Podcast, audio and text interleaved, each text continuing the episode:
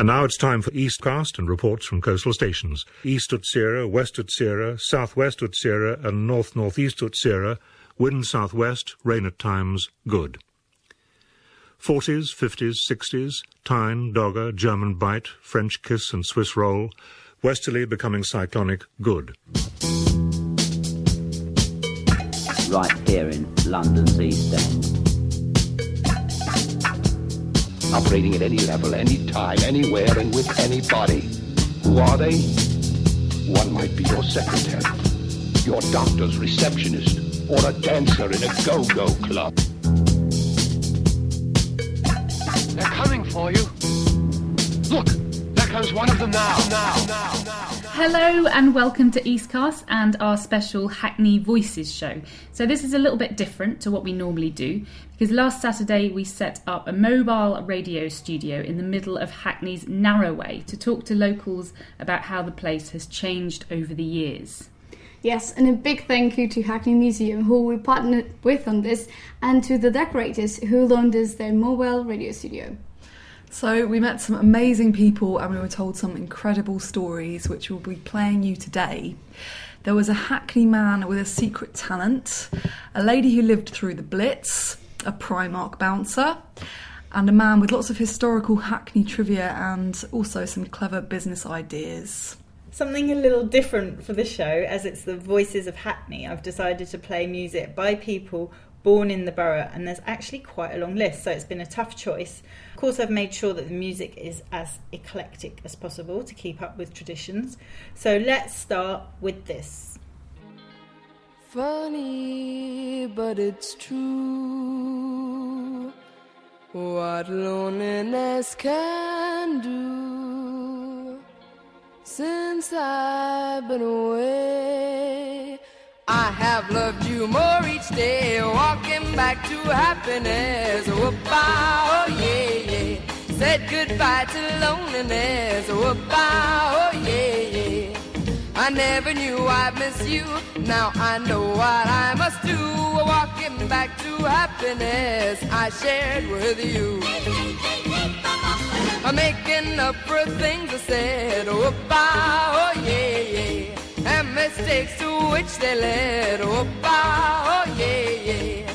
I shouldn't have gone away, so I'm coming back today. I'm walking back to happiness I threw away. Walking back to happiness with you. Said farewell to loneliness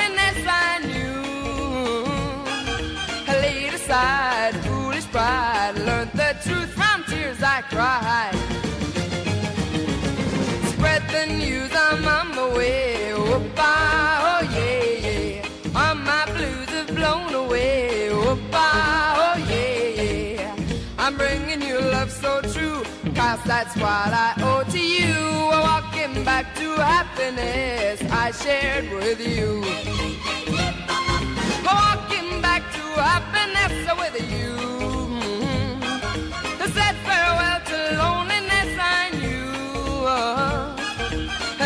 Aside foolish pride, learned the truth from tears I cried. Spread the news, I'm on my way. Oh, oh yeah, yeah. All my blues have blown away. Oh, oh yeah, yeah. I'm bringing you love so true, cause that's what I owe to you. Walking back to happiness I shared with you. Walking back to happiness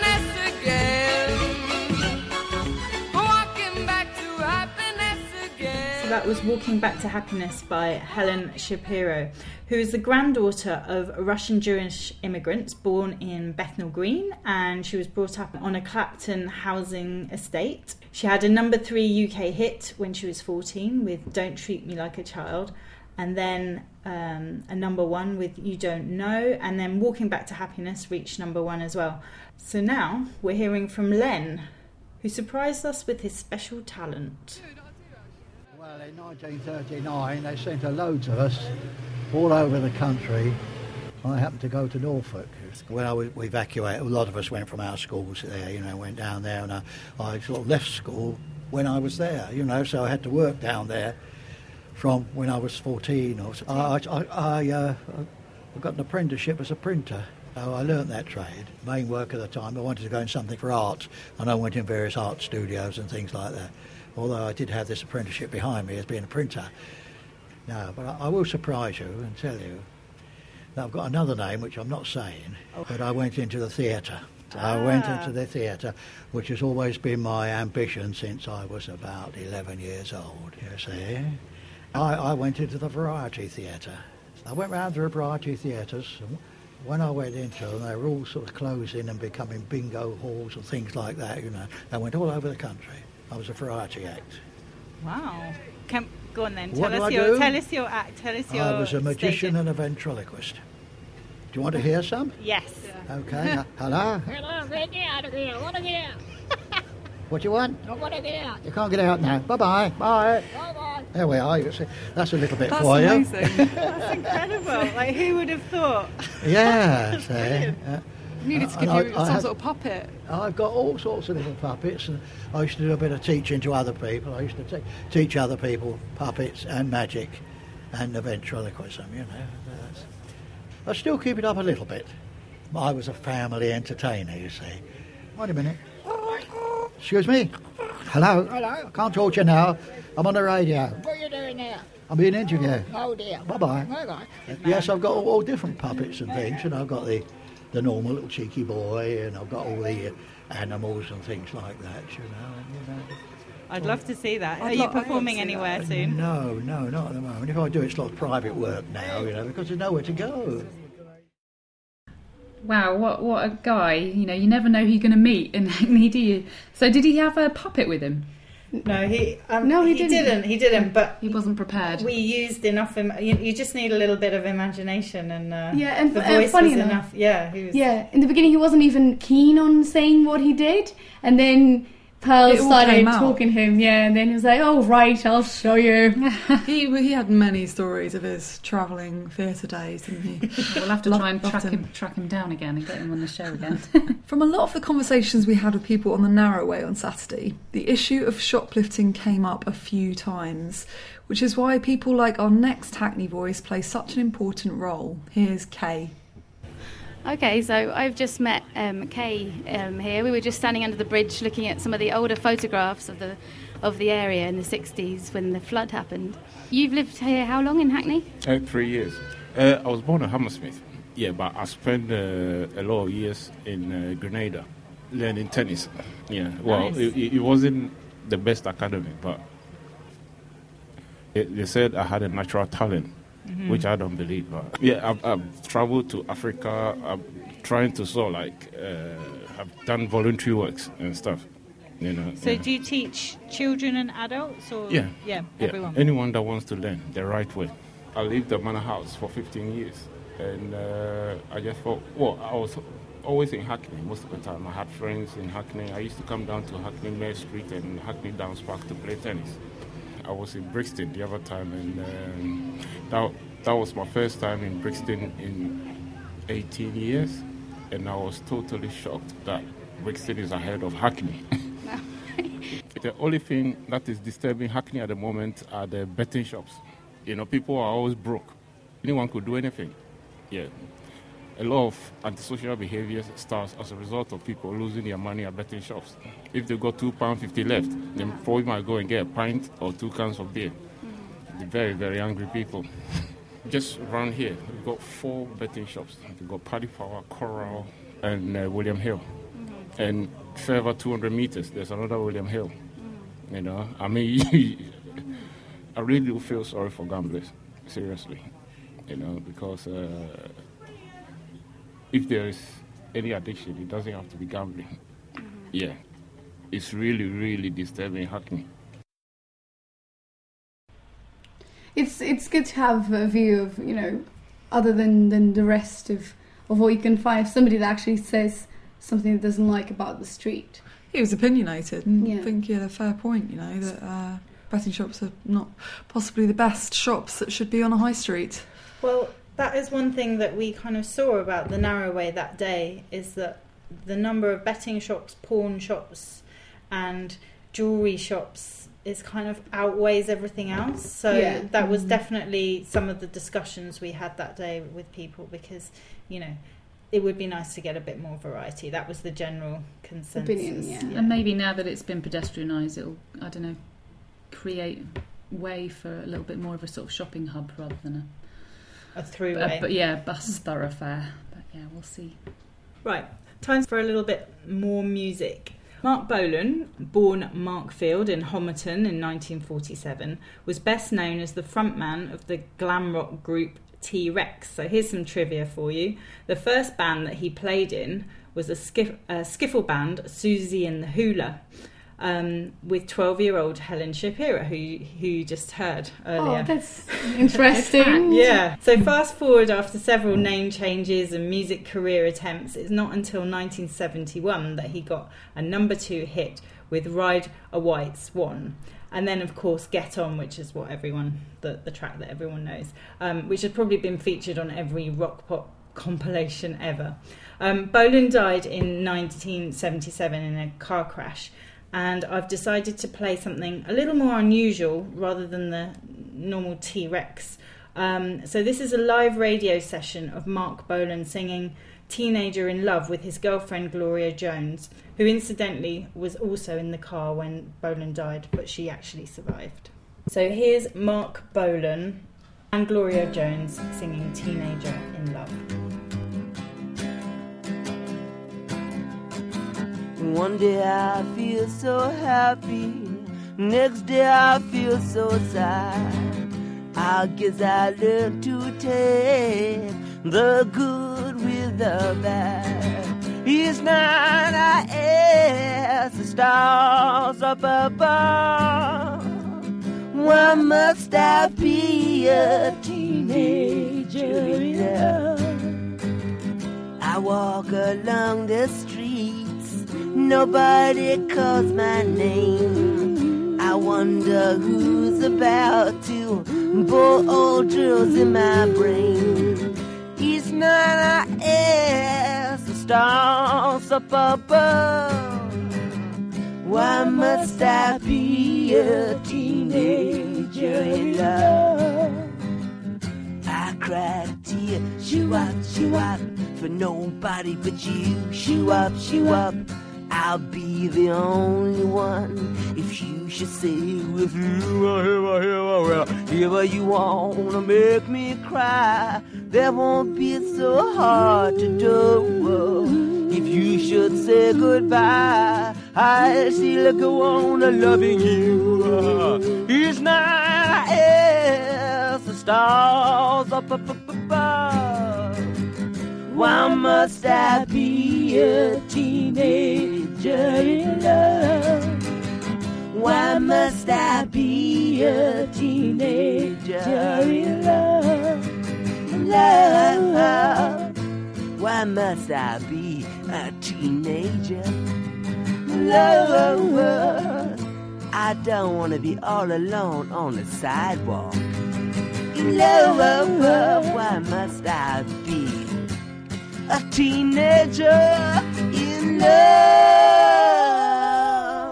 That was Marc Bolan and Gloria Jones singing Teenager in Love. Sounding really different there, but um, great to hear. So now here's someone with an interesting story of how he arrived in Hackney, involving, involving a deal over some second-hand furniture. Meet Alan. I'm down here because I'm going to speak to the guy about setting up an auction next week uh, over there in the in the archway there. Yeah, I'm going to do something for. It's going to be a community auction. So the things is that basically prams, bicycles, anything for local people that they want to actually buy and sell. Some, it's something that that is really needed.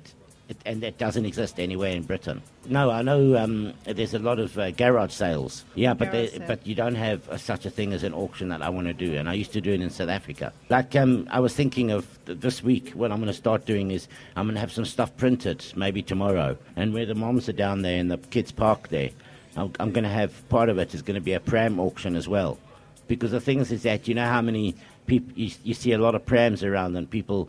I'll give you an example. In South Africa, they have a, they have a children's bank. And the children's bank means that when the child's three years old, and the mom and dad are pushing the child in a pram. When he's four, he hasn't got place. There's no place for him to sit in the pram anymore because Yeah. he's too big. What happens here is the parents normally throw the pram away. But I, I would look at the stuff that people can actually resell, like a, like a cot, for instance, or a pram, or a single mom that hasn't got any money at all. How many people around here are actually throwing stuff away? They don't know what to do with it. I would start the prams out at £10 each. I'll, I'll give you an example of what I used to do in South Africa. People, I say to people that if you, if you have children, um, your children are now four and five, um, the prams are in the one room. Every time your husband goes into the room, he trips over the pram, and you're keeping them for the grandchildren. Meanwhile, your children are only five. So the Yeah. thing is, is that you've got a room full of the child's crap that you don't need anymore. Everybody, and uh, last week you saw a mouse, and you wouldn't go into that room again, and now everything's basically disintegrating in that room. Do you Yeah. need all that crap?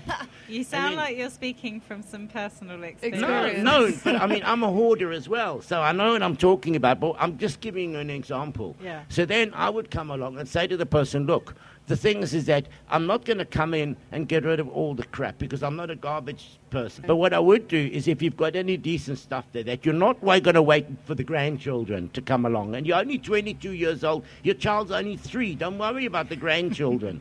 the thing is, is that there might be somebody down the road that might need the stuff. Yeah. And the thing is, is that, as I said, I wouldn't give the stuff away. That's not the way I would do. I would actually sell it, but I would sell it for a very decent price. And would you buy the prams off the owners, of the original Yeah, owners? I would. I would do it on a on a 50-50 basis. That's the thing. That's quite a good deal. Yeah. So I'm, I'll give an example, and I'm talking from personal experience. When I was in Hackney, when I first came to London, I was homeless, and I was homeless for two years, and I was living in a broom cupboard.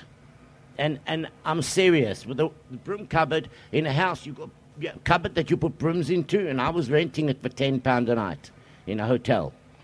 And I moved out of there.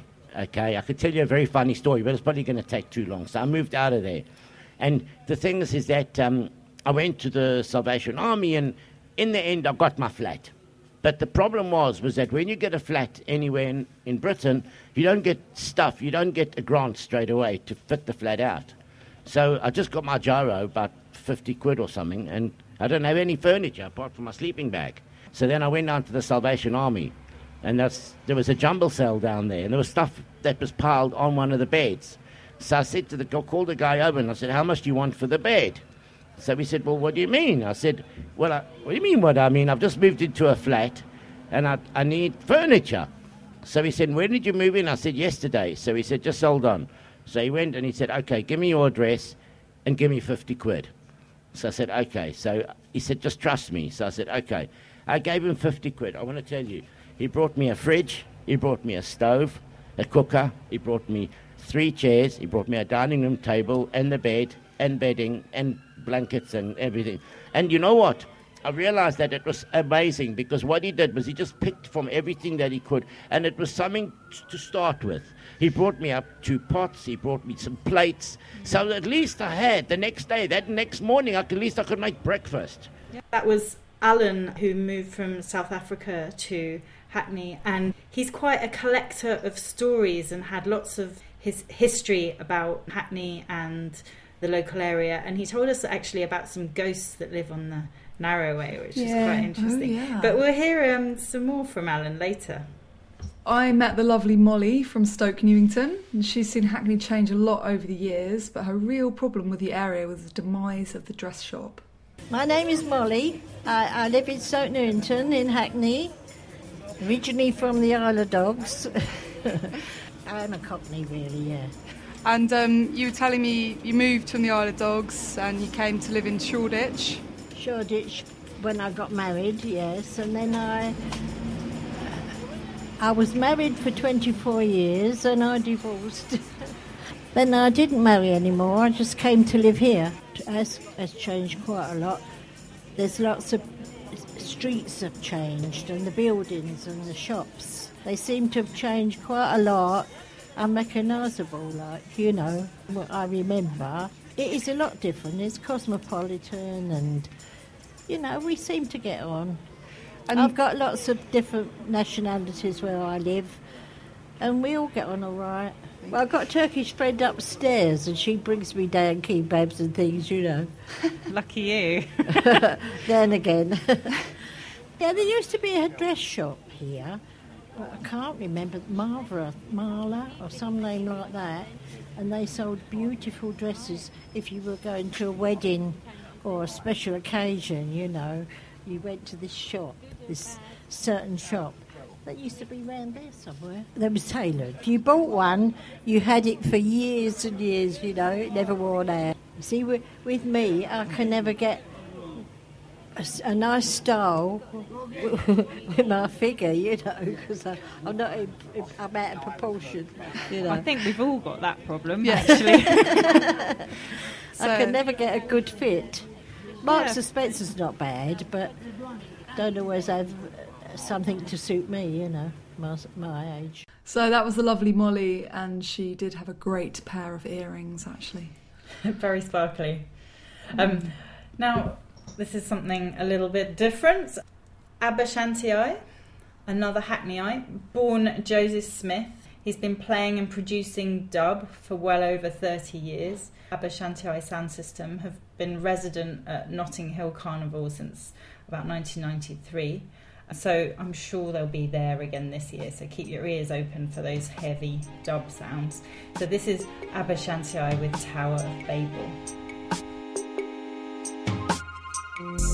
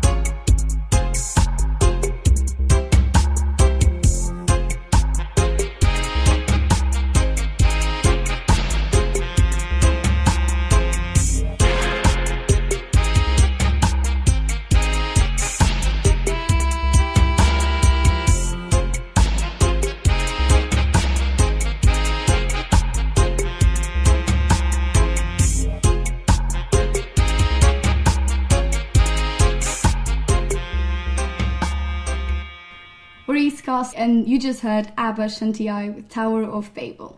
It's a hundred years since the start of the World War One, and people across the world are remembering those who fought and lived through that time. Next on our Hackney Voices show, we're going to hear from Joan, who lived through the Second World War and remembers how large parts of Hackney were completely destroyed during the Blitz. I'm Joan Hardings. I was born at the Mothers Hospital, Clapton, in 1933, and I've lived here all my life. So you were born here before, obviously, the Second World War. We, do you do you have any memories of the war? I mean, I know you Of were only war? A, yeah, you were a child. But, yes, I um, have. I have written it up actually. Really? Mm, I I wasn't evacuated, so I was living down in Marsh Hill all through the war. So um, I hear that Hackney was quite substantially bombed. It was, yes. Um, are there any? Have you got any particular memories of, of that? Yes. Um, my father had two allotments, one over at the White Hart in Rockholt Road and one in Daubeney Road. And we had um, a grandfather, son, and grandson had an allotment next to us in Daubeney Road. And one night a bomb dropped. They lived in Daubeney Road actually, and one night a, a bomb dropped, and they and the grandmothers were all killed. I was about nine. I couldn't. I I found it difficult getting over the fact that we would never see them again on the allotment. Whilst Hackney Wick was quite badly bombed, my mother um, became a prudential insurance agent and she had one agency and then as it got bombed she was walking across debris and they amalgamated four agencies in the end and she was walking miles across the bombed debris to collect the premiums and um, one day in early January we were in Marsh Hill and we were talking, we were saying how lucky we were that um, we hadn't been very badly bombed along there, whereas most of Hackney Wick had been wiped out. And um, on the first Sunday in February at seven o'clock in the evening, a V 2 rocket dropped. And it dropped on the next block to where I was. My father had a shop actually, and we, I was in a block of shops. And um, I now live on the corner of Adley Street, and that was where it dropped, more or less, in Adley Street there on the corner. And um, I remember there was um, several, there was two boys, three boys actually, two brothers who lived in Adley Street, teenagers. One was 13, the other 14. And the boy that lived opposite us, they were never found. They were out that evening, and that was it. And um, another little girl who I was friendly with, and I was I was playing with. I was 11 at the time. She was only five. Lived along Marsh Hill, and um, she said to me, she got a, a, a compact of her mother's, and she said, "When I grow up, I'm going to have one of these compacts." She didn't grow up. She was killed, and her sister had her her, her face um, cut with glass and everything. And there were several others. I remember a lady who lived on the corner near where I live now had a dog.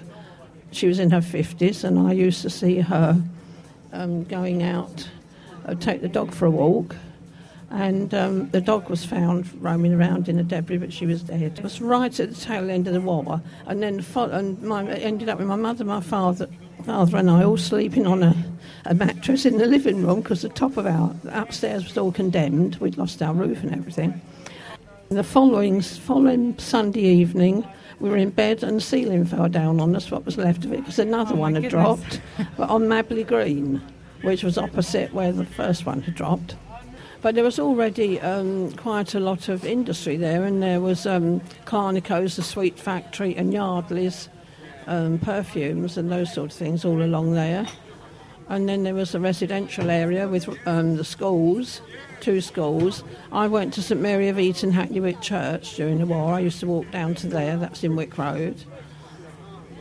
Then I joined the Girls' Life Brigade, which I didn't like much because I was only nine and they wanted me to sign the pledge. I didn't feel inclined to. So um, I joined the um, Sunbeams, which was Salvation Army, and I was in that till I was 11. Then, then I joined the uh, Girl Guides in um, Brooksby's Walk at what is now Chats Palace. It was Oh, uh, yeah. held in there, and we used to go on parade at the Round Chapel. That was Joan there talking about her life in Hackney. Next up is a woman with more energy than all of us Eastcasters put together. Plus, she had a wealth of information about how to get fit around the borough. What I'm doing today, well, I went to King's Hall Leisure Centre for me to go and do Keep Fit in the gym and the New Age Games. It's the Hackney residential people, the free activities, age 50 plus. To tell you this, the whole truth, at Britannia Leisure Centre Monday, I go for the yoga for a flexibility exercise. Tuesday, I go to the badminton for me to do just like tennis. Wednesday, I went to the Queensbridge Sports Leisure Centre, the one in Holly Street. I go for um, archery. And as for walking together in the weekend, I joined from 2009, except 2013 for the finale, the one in Shoreditch Walks to meet older people. I met the walking leader who is responding to all these groups how to do 10 minute walk, 20 minutes, it could be more than that. And sometimes I also became a walking leader. Even the get up and go were the walking groups I, I went for every Sunday. I walked. I walked. That's before I take a bus, and I also keep on walking miles and miles everywhere. I Yeah. love it. so, wh- how long have you been in, into fitness then, Anita? About three years now. What, what's, what started you to get interested in fitness? It's the get up and go for people with disabilities. Yeah. I joined from 2009, 2010, 2011, and sometimes it stopped because I find I might get bored and I might get devastating into desperate for nothing at all to do without the groups. I think she got us all excited to be Yeah, there no. with her energy. she did, and I didn't realise there were so many different places where you could do ac- uh, sporty Yeah, activities. especially archery. Yeah, so um, good, good uh, Recommendations there. exactly. You're listening to our Voices of Hackney show, a little bit different from our normal routine. As we're playing interviews, we've heard from the residents of Hackney during our mobile pop up studio session in the middle of Hackney's Narrow Way on a very busy and very hot He was. Saturday afternoon. And next up is Hackney mum Julie, who told us about the borough's strong left wing roots. My name's Julia Gay. I live in Clapton Pond. I've lived in Hackney for since 1980. I came as a student and stayed in a flat on the Pembury estate, and I've been here ever since. So I imagine Hackney in the 80s was quite a different place. It was very different, and I was from the West Country as well, so it was a big shock. change. Yeah. um, can you describe a little bit what what living in Hackney was like in, in, in when you moved When there? I well, when I came as a student, it was it was a good place to be. I had I knew quite a lot of people who we'd been students together, so we sort of ended up in Hackney. Um, so from my point of view, it was a good place. There's a lot of politics going on. So there was Centerprise, which was on um, Kingsland, up near Dalston anyway, and that that was a bookshop and cafe and lots of stuff. There's lots of women's. Uh, politics going on. So again, there was loads to get involved in politics. There was community newspapers. So as young people, there was loads for us to get involved in if, if you're interested in the politics, Was the left-wing politics at the time. was it already quite art? Lots of artists living No, it wasn't arty then. It was more. It was more uh, far left politics with the, with the young people. So it was mainly people who were interested in writing and politics and hopefully revolution, but not. what was um, people's reaction when you met other people from other areas in London? What was their reaction when they, you said you were living in Hackney? Well, among, amongst my age group, th- there wasn't really any um, sort of thoughts about it. I think it's more when, since I've been living here, when brought up a family, it's when you meet people who live on other sides of London or out of London, look a bit askance that you've actually brought up children in a place like Hackney, but I have. so how's it been? Like, what's what's your experience Well, of it's, being? well, I'm still here. We're Yeah. still happy. We're, we're fine. Yeah, my kids see themselves as Hackney people. They're in their twenties now. Um, they're come back. They live nearby. They can't afford Hackney now. Yeah. Um, so, but I, they would call themselves Hackney boys. So, seeing as we are Eastcast and we love Hackney, have you been living in Hackney for a while? Do you have any stories about the borough? If you do, please share them with us. Um, you can send us an email, hello at eastcastshow.com, or send us a tweet at, at eastcastshow, and uh, we'd love to hear from you. Next up is James, aka G3D, who is very keen to show off his entertaining skills. Yeah, my artist name is G3D. Um, basically, what I do is everything, any, any elements in the industry right now, any music, any type of um, entertainment. Mhm. That's what I do. What what kind of entertainment? Basically, um, acting, video production, movies, drama, um, kicking a ball, fighting, kung fu. You know what I mean? I mean, all the activities that you really need and really acquire to definitely um, accomplish your dreams of, of being an entertainer. Okay, so if you had to choose one form of entertainment, which one would it be? One form of entertainment I would definitely choose is music. music. Definitely. Um, In any music. particular genre? Um, um, I, I, I say based on reggae, reggae mixed with um, poetry. Okay. Yeah, So, can we have a little freestyle? yeah, you can have a little freestyle. Nice. Okay, well, you got a beat for me or something. Ah, yeah, we all have to. We have to you have to just work with it.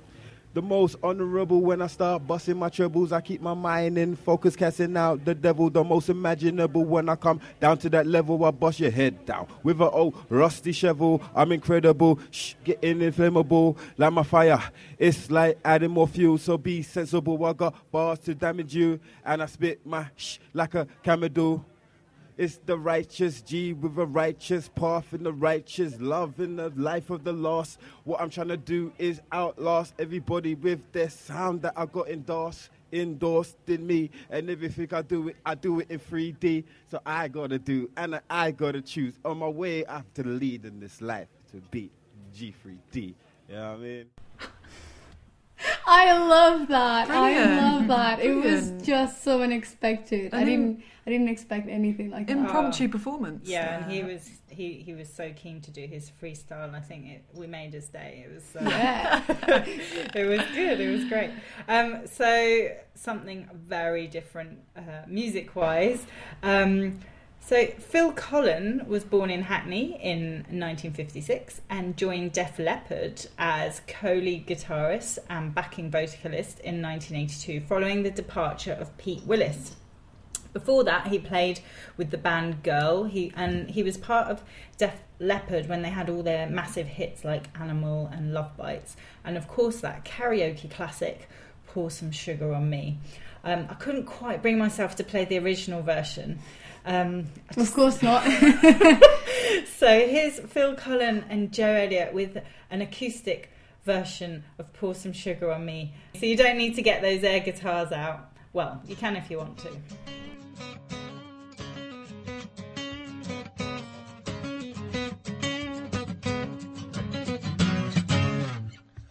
Love like a bomb, baby, come and get it on. Living like a lover with a red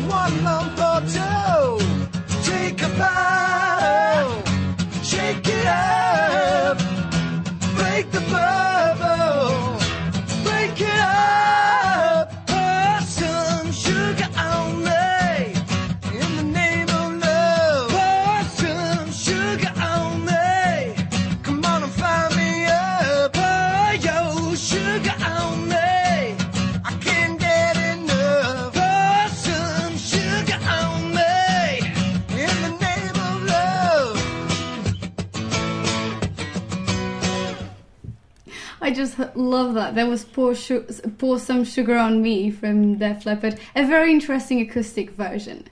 And now, Hackney is home to many different nationalities, but one thing that everyone shares is the love for the borough. This is Sharon, who wouldn't live anywhere else but Hackney. I've been to other boroughs, I've stayed in other boroughs, but I'd always come back to Hackney. Hackney is my home, and I think it's just the wealth of diversity and culture that makes it, you know, my home. I can, you know, I just get up and I feel, I feel good to know that we've got such a diverse, rich culture, and you know, the diversity is nice, and it's nice to embrace that around you rather than sort of being segregated and it's all, all people tend to sort of look at you in a sense of oh you're from Hackney and put the borough down and oh negative but I wouldn't move from Hackney if you paid me I love But you know what? I think people are quite proud to be from Hackney now. It's become quite a. you Well, know, it's, it, it is up and coming now. I mean, you've only got to look around. There are areas that you couldn't even afford, and if you look and dig deep, there it is. It is rich in history. I do miss Woolworths.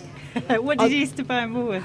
I think I always remember when uh, when the six weeks the holidays were coming to a close. That's when you go and buy all your pens and your books and your stationery, and they were the best for you know for just getting back to school. And thank you to Sharon there.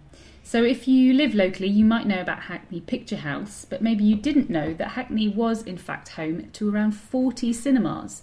And that's what we found out from Alan, who we heard from earlier, who turns out is a little bit of a historian.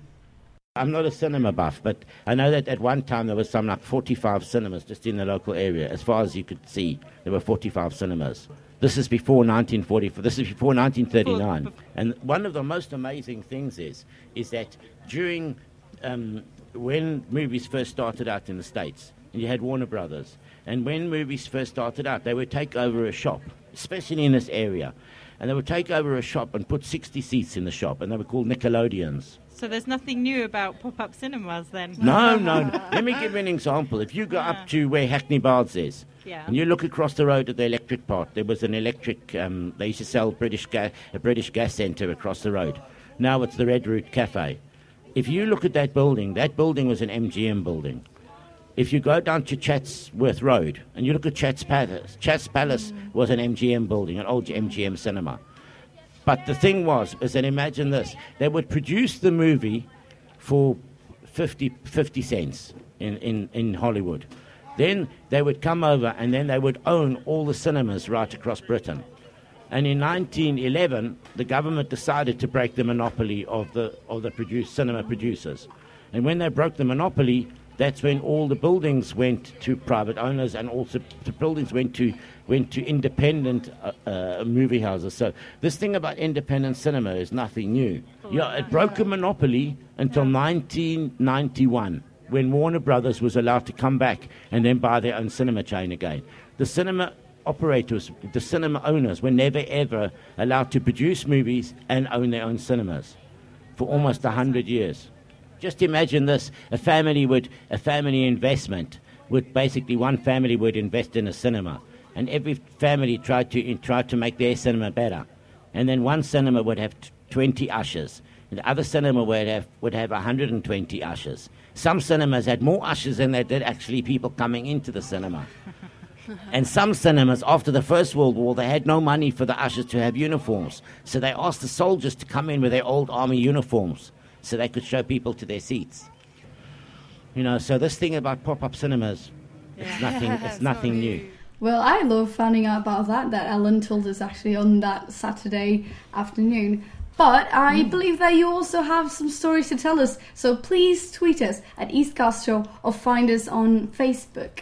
Um, and a bit more music, Pearl. Yep, finally, uh, something from a more recent Hackneyite, DJ Luck, born uh, as Joel Samuels. Um, and he was very much part of the first wave of UK Garage with his music partner, MC Neat. Their hit single, A Little Bit of Luck, is still very much a dance floor classic. I love this song. I'm really looking forward to hearing it. Um, but just before we hear that, a big thank you um, from all of us here at Eastcast for listening. We'll be back in a fortnight with our usual forecast of arts, culture, new music, and interviews, all from East London. Thanks for listening, and here's a little bit of luck.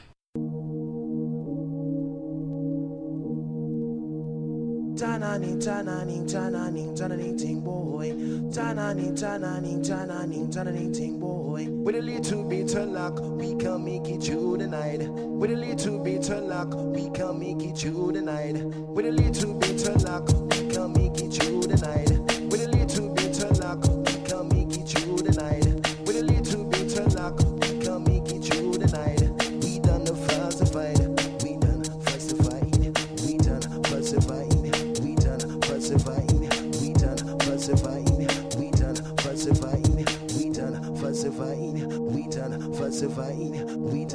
Falsified, we done falsifying. A DJ low can jump it with the rhythm and a rhyme. The DJ low can jump it with the bad bass line, bad bass line, bad bass line, bad bass, bad bass, bad bass line. Holla with the rinsing sound, holla with the rinsing sound, holla with the rinsing sound, holla with the mixing sound, holla with the rinsing sound, holla with the rinsing sound, holla with the rinsing sound, holla with the rinsing sound, holla with the mixing sound, holla with the rinsing sound, holla with the mixing sound. Tananing, tananing, tananing, tananing, ting boy. Tananing, tananing, tananing, tananing, ting boy. Tananing, tananing, tananing, tananing, ting boy. Tananing, tananing, tananing, tananing, ting boy. With a little bit of luck, Come and get you tonight with a little bit of luck.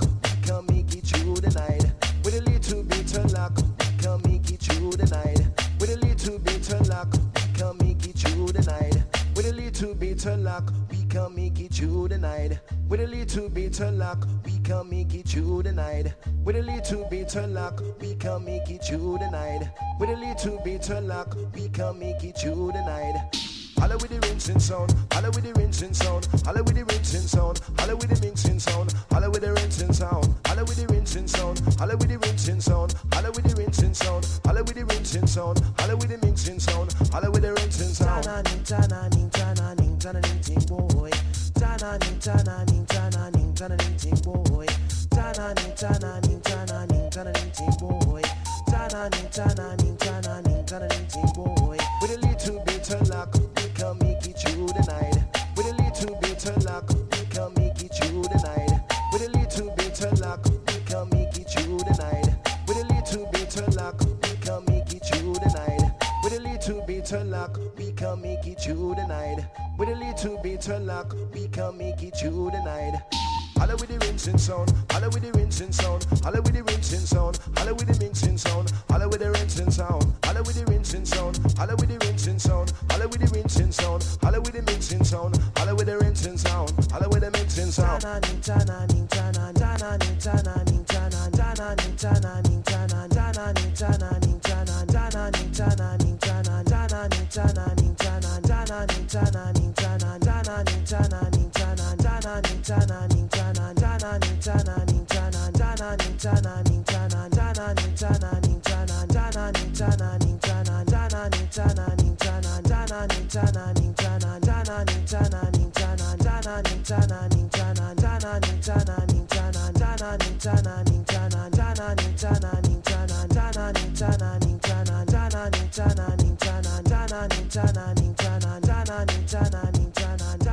Jana